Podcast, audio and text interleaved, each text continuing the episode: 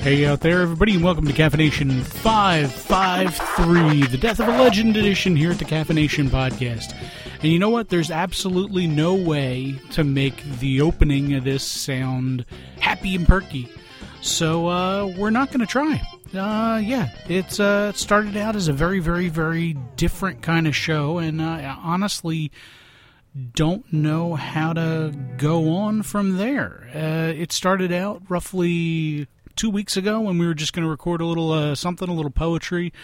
Uh, after Halloween, all the, the candy, and then it started out last week, uh, and uh, yeah, it the the tone of the show has radically different uh, shifted.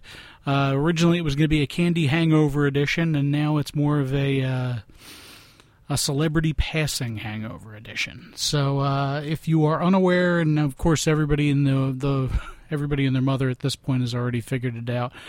Uh, Stan Lee passed away, uh, the comic book superhero himself, uh, co creator of much of the Marvel Universe, Doctor Strange, Spider Man, and so many other characters, along with his longtime partner, Jack Kirby and Steve Ditko. Uh, just unbelievable characters that. Uh, that it's really kind of hard to put a, a uh, a bumper around what exactly this was. So, yeah, we're we're kind of uh, awestruck uh, about the the length and the breadth of the man's career.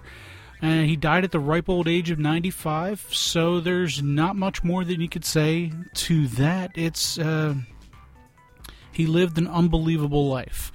He had a phenomenally successful career and he, the world is that much brighter for having him been in there with us.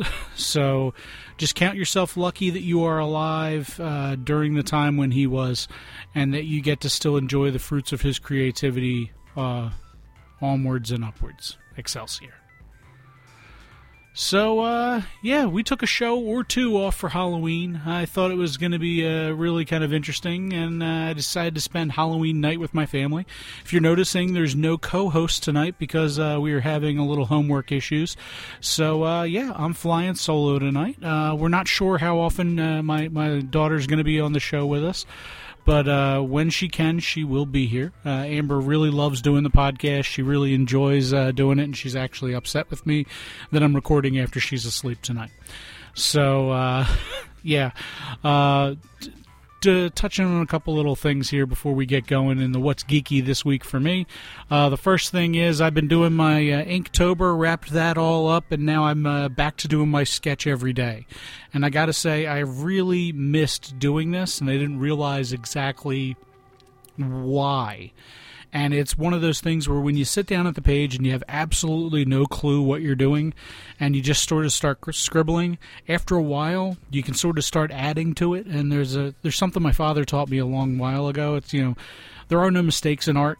There's just little happy accidents. And, uh, well, he didn't say happy accidents. That's a Bob Rossism. But uh, he said, you know, there's just accidents and you can always fix it. Uh, that that's the phrase that uh, I remember from my dad. It's uh, and he's still with us, so it's not like I'm saying in memoriam. Uh, but you know, it's you can always fix it. Uh, kind of stuck with me. So I, I, messed up a couple of the drawings this past week, and I found a way to to get through to the end. Um, that's what I think we should kind of do with this show and with uh, just with, with life in general. So hopefully you are having a fantastic day out there. If you are looking for this or any of its other episodic friends, you can find them lovingly nestled over at www.caffination.com. That is caffination.com being the name of the show. We thought it was a good place to stick all of our episodic fun. Uh, this show is sponsored in part by myself over at Puzzle Piece Productions. That is the design wing for the uh, CaffiNation podcast. Design that fits. So if you are looking for. Uh, logos, graphics, posters, anything like that, we can help you out over at puzzlepiecepro.com. Uh, there's two affiliate links that are uh, currently nestled in the show right now. The one is for Amazon, so if you're considering doing some shopping and you wouldn't mind throwing a click our way, I'd be uh, most appreciative of that. Uh, and the other one is for InterServer. Inner Server is the company that uh, provides all the hosting. Now, they do not directly sponsor this podcast. However, they have an affiliate link program. So if you are looking for hosting for whatever your online uh, shenanigans happen to be, please uh, feel free uh, to click our InterServer link to head on over there and check out their uh, offerings. The, one of the reasons that I picked them is because uh, a lot of their support and a lot of their data centers are actually located in the U.S. So it was uh, one of the things that I that I was kind of looking for because I had previously been involved with other companies that shipped their data centers and their support out to other time zones and other areas, and it was kind of hard to get to that escalated level of support. Uh, every other time that I've had to deal with an issue with InterServer, it's been great because I've been talking to somebody in the same time zone. I've been talking to somebody that has no issues with me understanding or with me understanding them. So it's uh, it, it's been rather rapidly resolved, and it's not something I had always seen with other uh, hosting providers. So uh, that's that's my little uh, uh, mini commercial for InterServers. You can find out more for about them over at uh, interserver.net, uh, or you could click the affiliate link in the show notes. All right, so moving on to what's geeky this week. Uh, being that uh, the the father or co-father of uh, the Marvel Universe past, I actually did a uh, one of my sketch of the days was a poor attempt at a caricature of Stan's face. So Stan the Man Lee from 1922 to 2018, Excelsior and thank you. Posted up over at Instagram, so I wanted to share with the group. Uh, next little thing is uh, we always talk about what we're doing and what we're enjoying this week.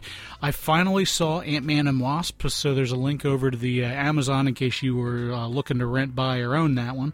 But uh, I gotta say, I loved the movie. I love the fact that Evangeline Lilly was actually a strong female character, without having to put anybody down. She was just she was just naturally a better fighter, and a a more in tune superhero than Ant Man was.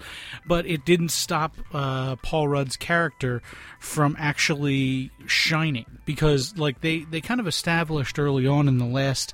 Uh, the the last I guess you would say episode of these movies that his character Scott Lang is not the traditional uh, version of Scott Lang that we've seen in the comic books before. He's not the hardened criminal. He is a criminal, but you know he's still Paul Rudd. He's Paul Rudd playing the character. So he's he's joking around. He's funny. He's you know it, it's a much more lighthearted movie, which is really weird to see after Avengers four. So um, or Avengers, uh, yeah, I think it's four. Um, but yeah, the uh, the Thanos one. I don't know, man. I am like completely zapped out here. But uh, yeah, it's it was one of those things where I saw it and I watched it and I was like, you know, this movie should have gotten a whole lot more press than it already did and the the, be, the I think you could actually have flipped Avengers and Ant Man and Wasp, and I'm not going to ruin anything here, but you could have flipped them, and it wouldn't have changed anything. You just would have been really confused at the end of Ant Man and Wasp, and it would have all made sense at the end of the Avengers movie. So I, I really like the way that they dealt dealt with it. It does leave with a little bit of a cliffhanger, so we'll see exactly where that takes us. And uh, I'm kind of enjoying the uh, journey, so to speak. All right, and the other thing that we're doing is currently I am reading the last uh, Hellboy omnibus, Hellboy in Hell. Uh, so there's again a, an Amazon affiliate link up over there if you are of the mind that you might want to pick that up. I love the omnibus series because I got in on the Hellboy train too late to collect all the individual comics, but. Uh, I still really wanted to read everything. I still really wanted to to find the the nooks and crannies in the story and, and get to know the characters. So I'm really enjoying just following the the saga from everything. That you know from the from the absolute beginning until the the end. So I'm about halfway through Hellboy in Hell, and uh, I I can't wait to get to the end of this one because then I'm going to start on the short stories. So I will have the complete collection of all that is Hellboy, and uh, I can't wait to uh, have that on my bookshelf. So I've been slowly purchasing uh, books one by one. So uh, I, I, think I've been told to stop because Christmas is on its way, but uh, it doesn't stop you from buying it right now. All right, now the next little thing that we got for you going here is Facebook and AR. Facebook confirms rather that it is building its own augmented reality uh, system, its own augmented reality glasses. Now this is from a company that has issues with privacy. This is from a company that keeps having data breaches. This is from a company that has also built its own version of Google Hub, Home Hub, or the Amazon Show, so that they now are uh, saying, you know what, welcome to Facebook. We can't keep your data private, so let's put a camera in your house and be able to talk to anybody who has Facebook on it. I trust Google, and this is probably my own bias, but I trust, trust Google and I trust Amazon significantly more than I trust uh, Facebook. I guess it's because of the way that they were grown. It seems to be a lot easier for them to actually find a, a more secure way of doing things, and Facebook just seems to overall uh, default towards being more unsecure. And I, I, don't trust them more further than I can throw them, and yeah, I can't throw a, a gigantic corporate entity like that. But um, it does bring up a a whole bunch of interesting little ideas that kind of floating around in my head a little bit. So uh, it's uh, it's interesting. So I linked up to Christopher S. Uh, uh, S Penn because he's the one that actually showcased this. So it's a direct link to his tweet, his tweet rather, not treat, and uh, you can read more of his stuff. He's an unbelievable marketing person to follow. Uh, marketing and data analytics. If you are into data at all and you want to find out what your data is telling you or how you can get out get more out of your data, he is an unbelievable follow. So I highly suggest you head on over there and check out his stuff. He uh, lives at ChristopherSPenn.com. So, and you can find him at CSPenn at Twitter and a lot of other places. Next little thing we got for you coming out now is an electric Harley Davidson. Now, Harley Davidson's found itself in a rather weird place recently. They are uh, living in this world in which uh, there, there's um, they they are I, I, guess as the doom music starts up in the background, I guess they are living in a world in which they've politicized their uh, their their product to the point where they ended up ticking off certain levels of their uh, of the people who uh, support their products, and then they went one step further and uh, moved jobs overseas because they could no longer compete because of some of the other things that happened politically, and now they've completely thrown everybody that used to support their products for a loop because they're releasing an electric Harley Davidson. So now my entire thing has nothing to do with politics with an electric Harley Davidson because I think that's great. An electric bike, that's awesome. I have no idea how what the range is. I have no idea what anything else is. But when you think of a Harley Davidson, you think of a roar. You think of that noise coming down the street and uh, it's one of those things that I know that we hate in my house just because it uh, sets my dogs off. Not very much. It doesn't take very much to set my dogs off, but uh, it, it's one of those things that uh, I kind of find funny. That uh, we can always tell when the guy coming down the street is uh, riding his Harley versus uh, he has one of his friends over that don't have a Harley because the dogs bark a little bit louder when it's the Harley. So uh, I, I know that they're saying that there's going to be some kind of distinctive noise that accompanies it that's going to get louder as the machine moves quicker. Uh, so similar to a roar of a of a, uh, a, a gas engine, but I don't know so it's going to have traction control system standard along with adjustable color touchscreen because it's exactly what you need when you have a motorcycle, a touchscreen. So the bike will arrive next year. The pricing and pre-ordering details will be revealed in January 2019. So then we're going to need to know some of the other uh, statistics that are out there. So it's going to have the pricing, uh, the range, acceleration, and all the other key specs. But they did release an image of it. It looks similar to. It doesn't look like a Harley, which is the weird thing about it. Harley has a distinctive look. They have a distinctive sound.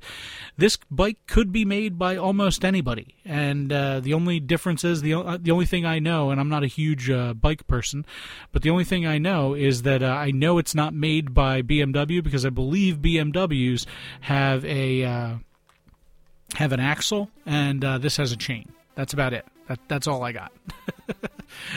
but uh, yeah, so it, it's one of those things where you're looking at the bike and you're going, "Wow, that's a really futuristic looking uh, uh, motorcycle." I have no idea about any of the other questions that the article begs, but this one's from over at Engadget.com.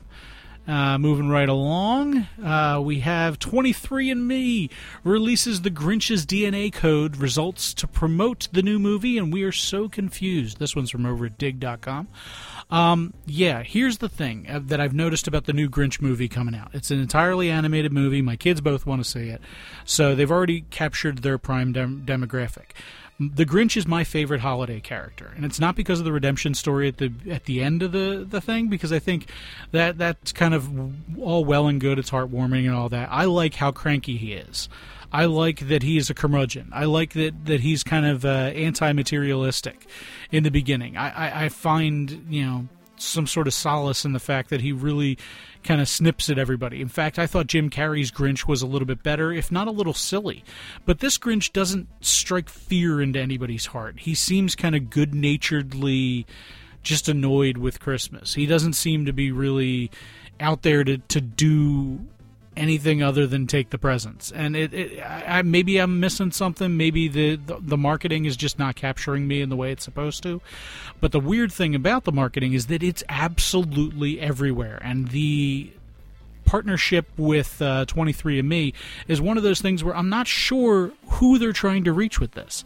Because if you're looking for the DNA people, the people who are paying to have good money, or paying good money to have uh, their DNA read by an outside company, so you can tell them, and specifically for 23andMe, their demographic is they're looking for people who are interested to find uh, more about the uh, disease end of things as opposed to the ancestry end of things, because the ancestry people are looking more about where where do I come from, what, what, you know, what are my people, and what's my past, and it's also a uh, a driver to actually go to their um, their uh, database so that you can go to ancestry.com and uh, plug in those people and pay them the, the lovely monthly fee to build your family trees.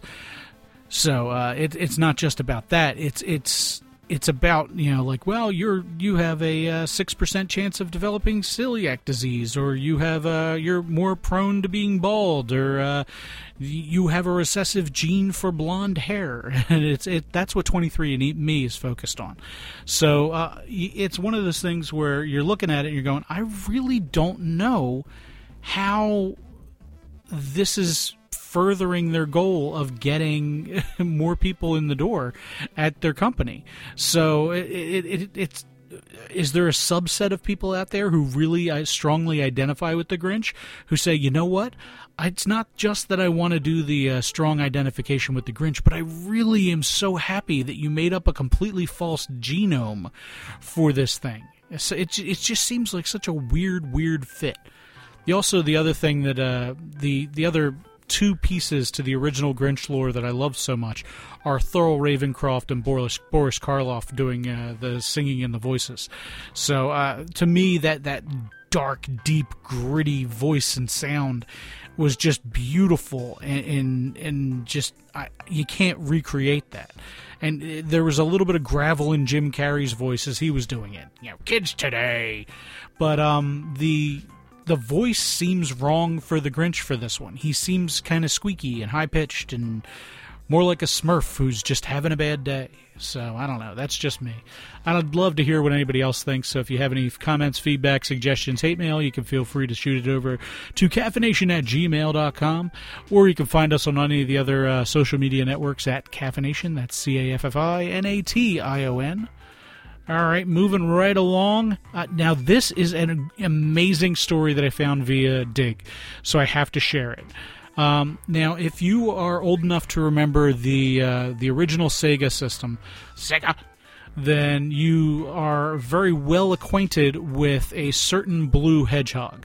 And if you are listening to this anywhere within the United States, you'll know that the blue hedgehog always had kind of a, a very light story surrounding him. And if you're of an even smaller demographic, I'd say probably anywhere between the ages of 29 and like 34. You might even remember a very short-lived animated show for it came out for I think three seasons where uh, Sonic the Hedgehog and his two siblings, all of which voiced by Jaleel White, Urkel. Um, were actually out there. But that's not the weirdest part of the backstory of Sonic the Hedgehog. Apparently, when Sony was putting together the story for Sonic the Hedgehog, the studio in Japan did not share any of the backlog or the story data with the studio in America. So, what the studio in America did was they created their own separate and distinct backlog story, and that was called the Sonic Bible. This story is unbelievable. It's something that you really have to read to believe. It started out that Sonic was a brown hedgehog from Nebraska who was caught up in an explosion. And uh, yeah, it went weirder from there. He's no longer from Nebraska, and then uh, it the story evolves over time. Apparently, they just finished the run of comics that had any relevance to this at all. Uh, Dr. Robotnik, his origin story involves a good natured doctor who Sonic was friends, friends with, uh, falling into some kind of antimatter device that was also mixed with a rotten egg. And which turned into a round, uh, evil boss-like creature. So, um, yeah, it's it's amazing the uh, the original doctor's name was Doctor Kintobor, and uh, then he became Doctor Robotnik, and uh, yeah, so the lore expands through comics, through cartoons, through all kinds of different versions of the canon until it's virtually unrecognizable from the origin. It's completely unrecognizable from where it started and from the actual games themselves. And it's just a fascinating read.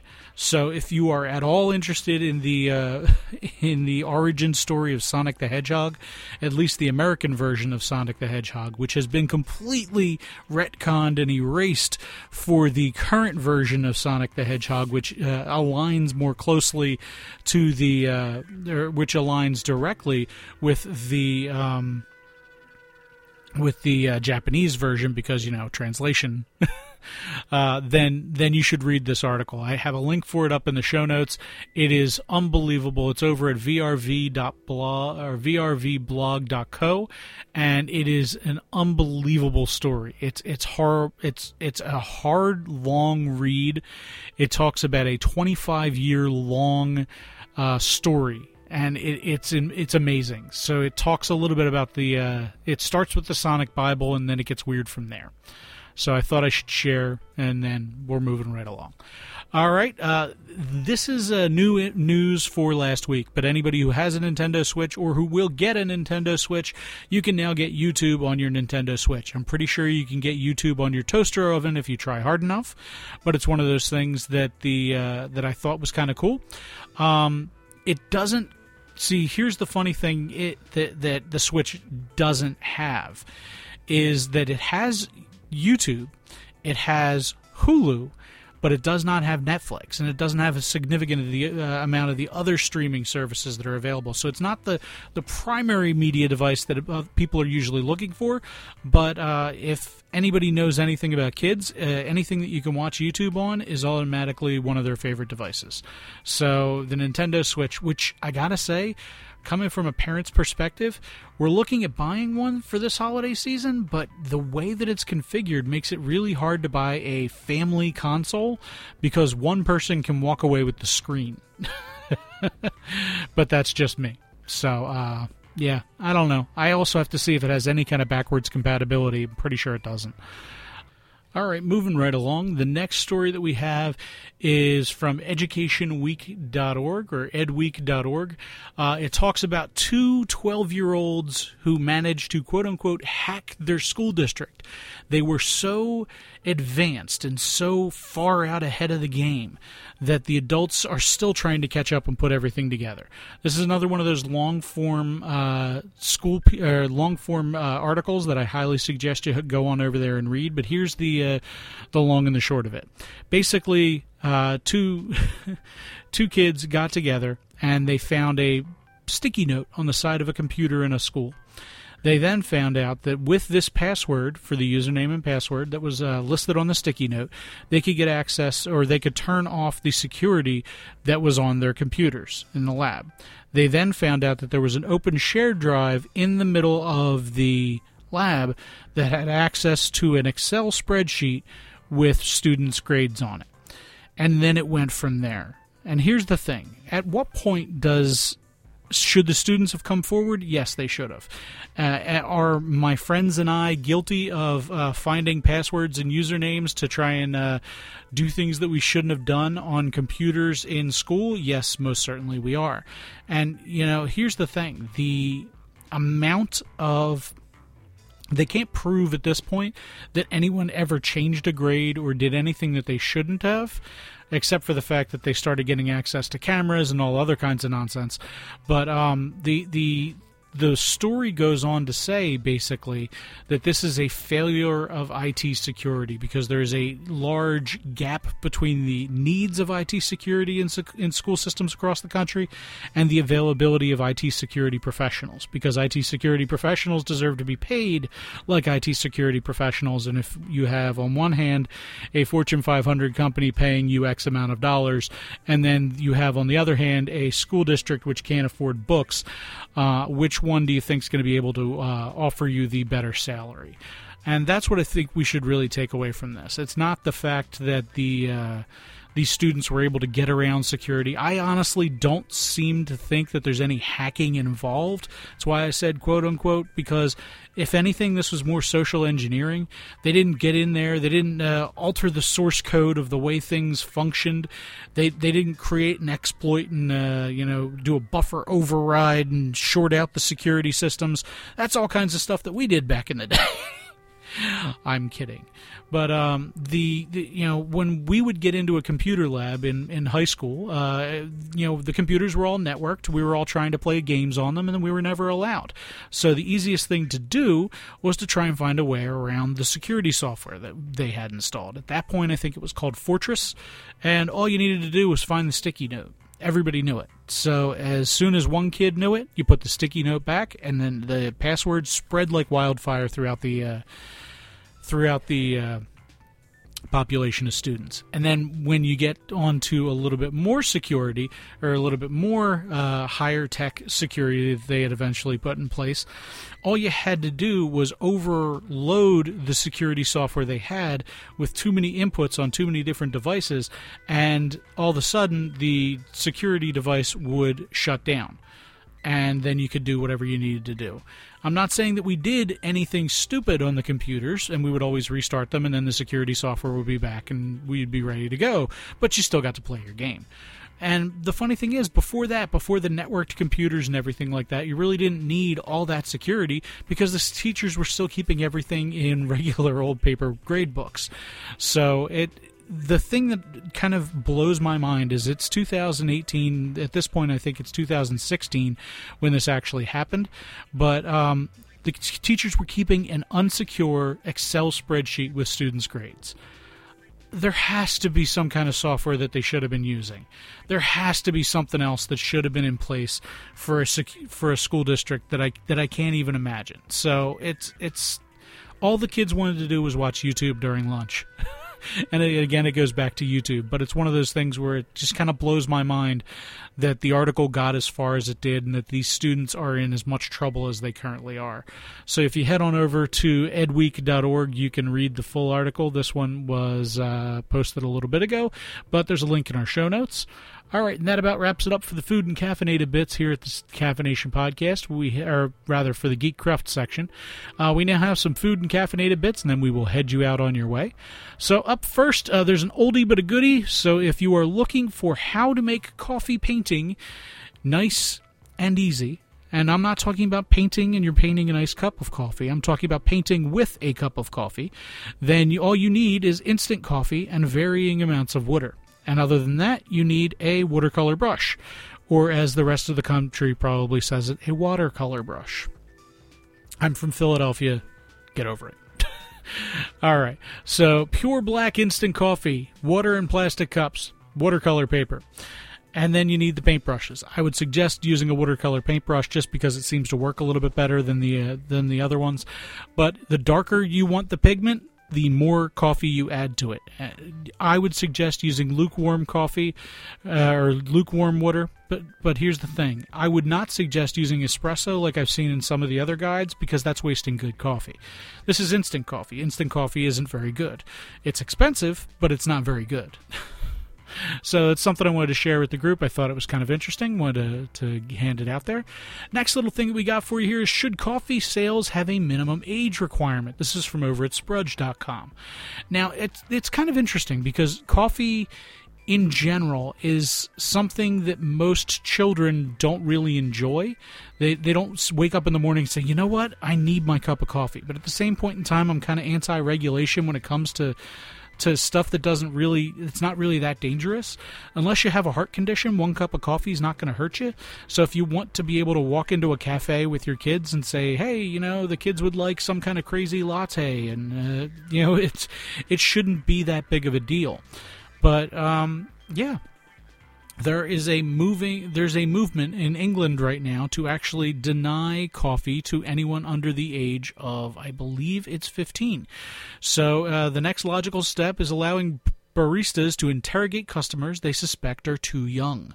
So I don't need to be carded walking into a coffee shop. I'm sorry, it's just one of those things that, that kind of strikes strikes me uh, the wrong way. I'd I'd like I could see it with alcohol and all the other controlled substances. Although I know it's a slippery slope and everybody out there uh, has their own opinion on it. I'd love to hear yours at caffination at gmail.com, or you can leave a comment or feedback on the episode itself. But uh, it's one of those things where I don't really think that this should be that big of a problem that we need to to start laying down laws about it. I don't know. All right, and then moving right along to the next thing, also from Sprudge.com, is hot coffee better for you than cold brew? Now, this is an interesting article that I'm just going to share, and then I'm going to give you the, uh, then I'm going to give you the uh, the, the general uh, uh, idea behind it. But the general idea behind it is they tested the pH because a lot of people seem to consider cold coffee as having a lower pH or a, a more neutral pH rather than hot coffee. That's incorrect. The two coffees given are roughly the same. So then they say, well, what about the antioxidant level? Because that's where the other health benefit comes in. And apparently, hot coffee actually has more antioxidants than cold coffee. So if you'd like to see all the science and read all that, the other stuff, then you can head on over to sprudge.com and check it out. All right, now moving right along to the next little fun bit we got for you here. Uh, move over pumpkin spice latte. This is the real pumpkin drink that you're going to want this fall. This is one of the strangest pumpkin drinks, and if anything, it actually looks more like a soup than a drink.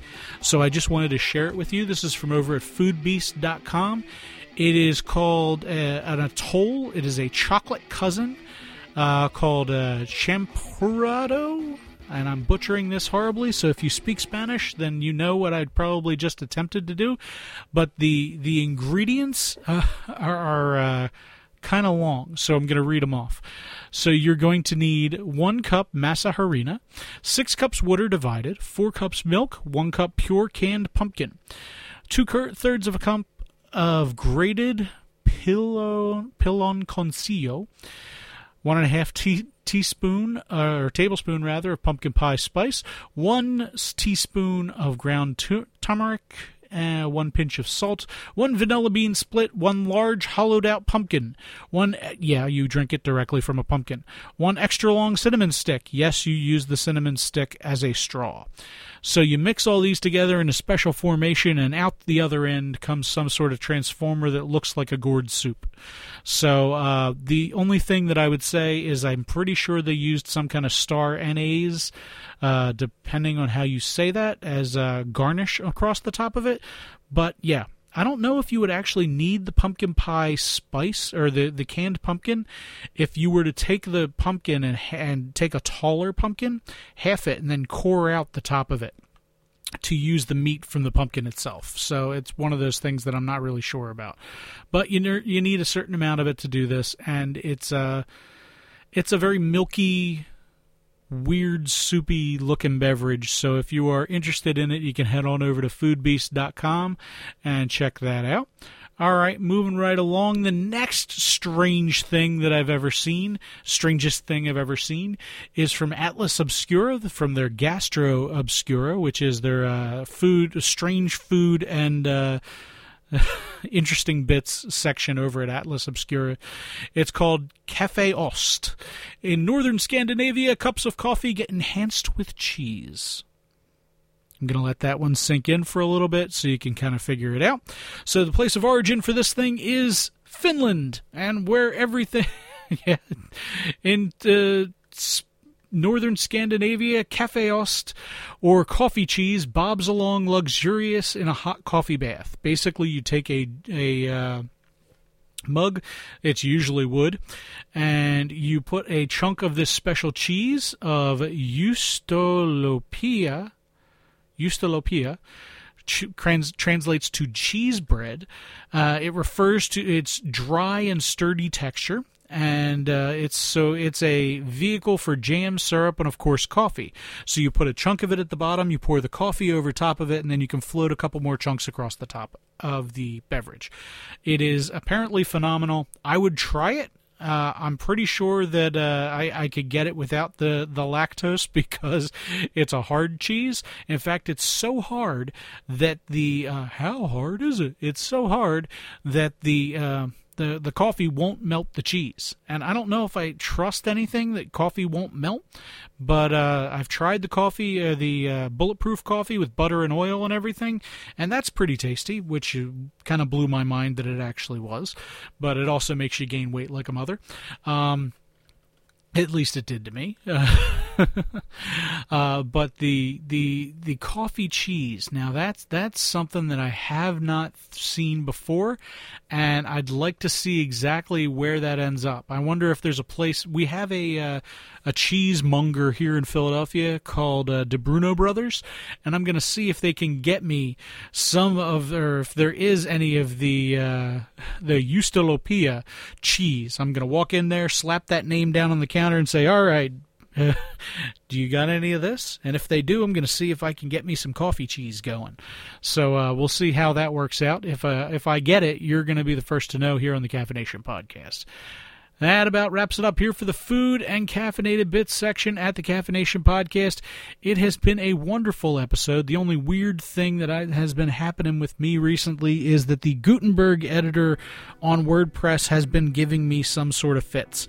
So some of the plugins that I use, even though they say that they are fine with Gutenberg, which is the new block style editor, uh, they've been overlaying it. So on the longer form uh, episodes like this one, uh, the block has been showing up on top of it. Now, I don't know enough on, on how to submit a bug to the actual code itself and say, hey, look, this is what I'm noticing, but I'm going to figure it out and do so in the next week or so because it, it, went from working perfectly fine to being really annoying really quickly. So hopefully everybody out there has a phenomenal night. This has been me, Paul Muller. Uh, I'm also signing off for my lovely daughter Amber, who hopefully is snoring away upstairs and sleeping whatever crankiness she had going on off. All right. Thank you very much for listening.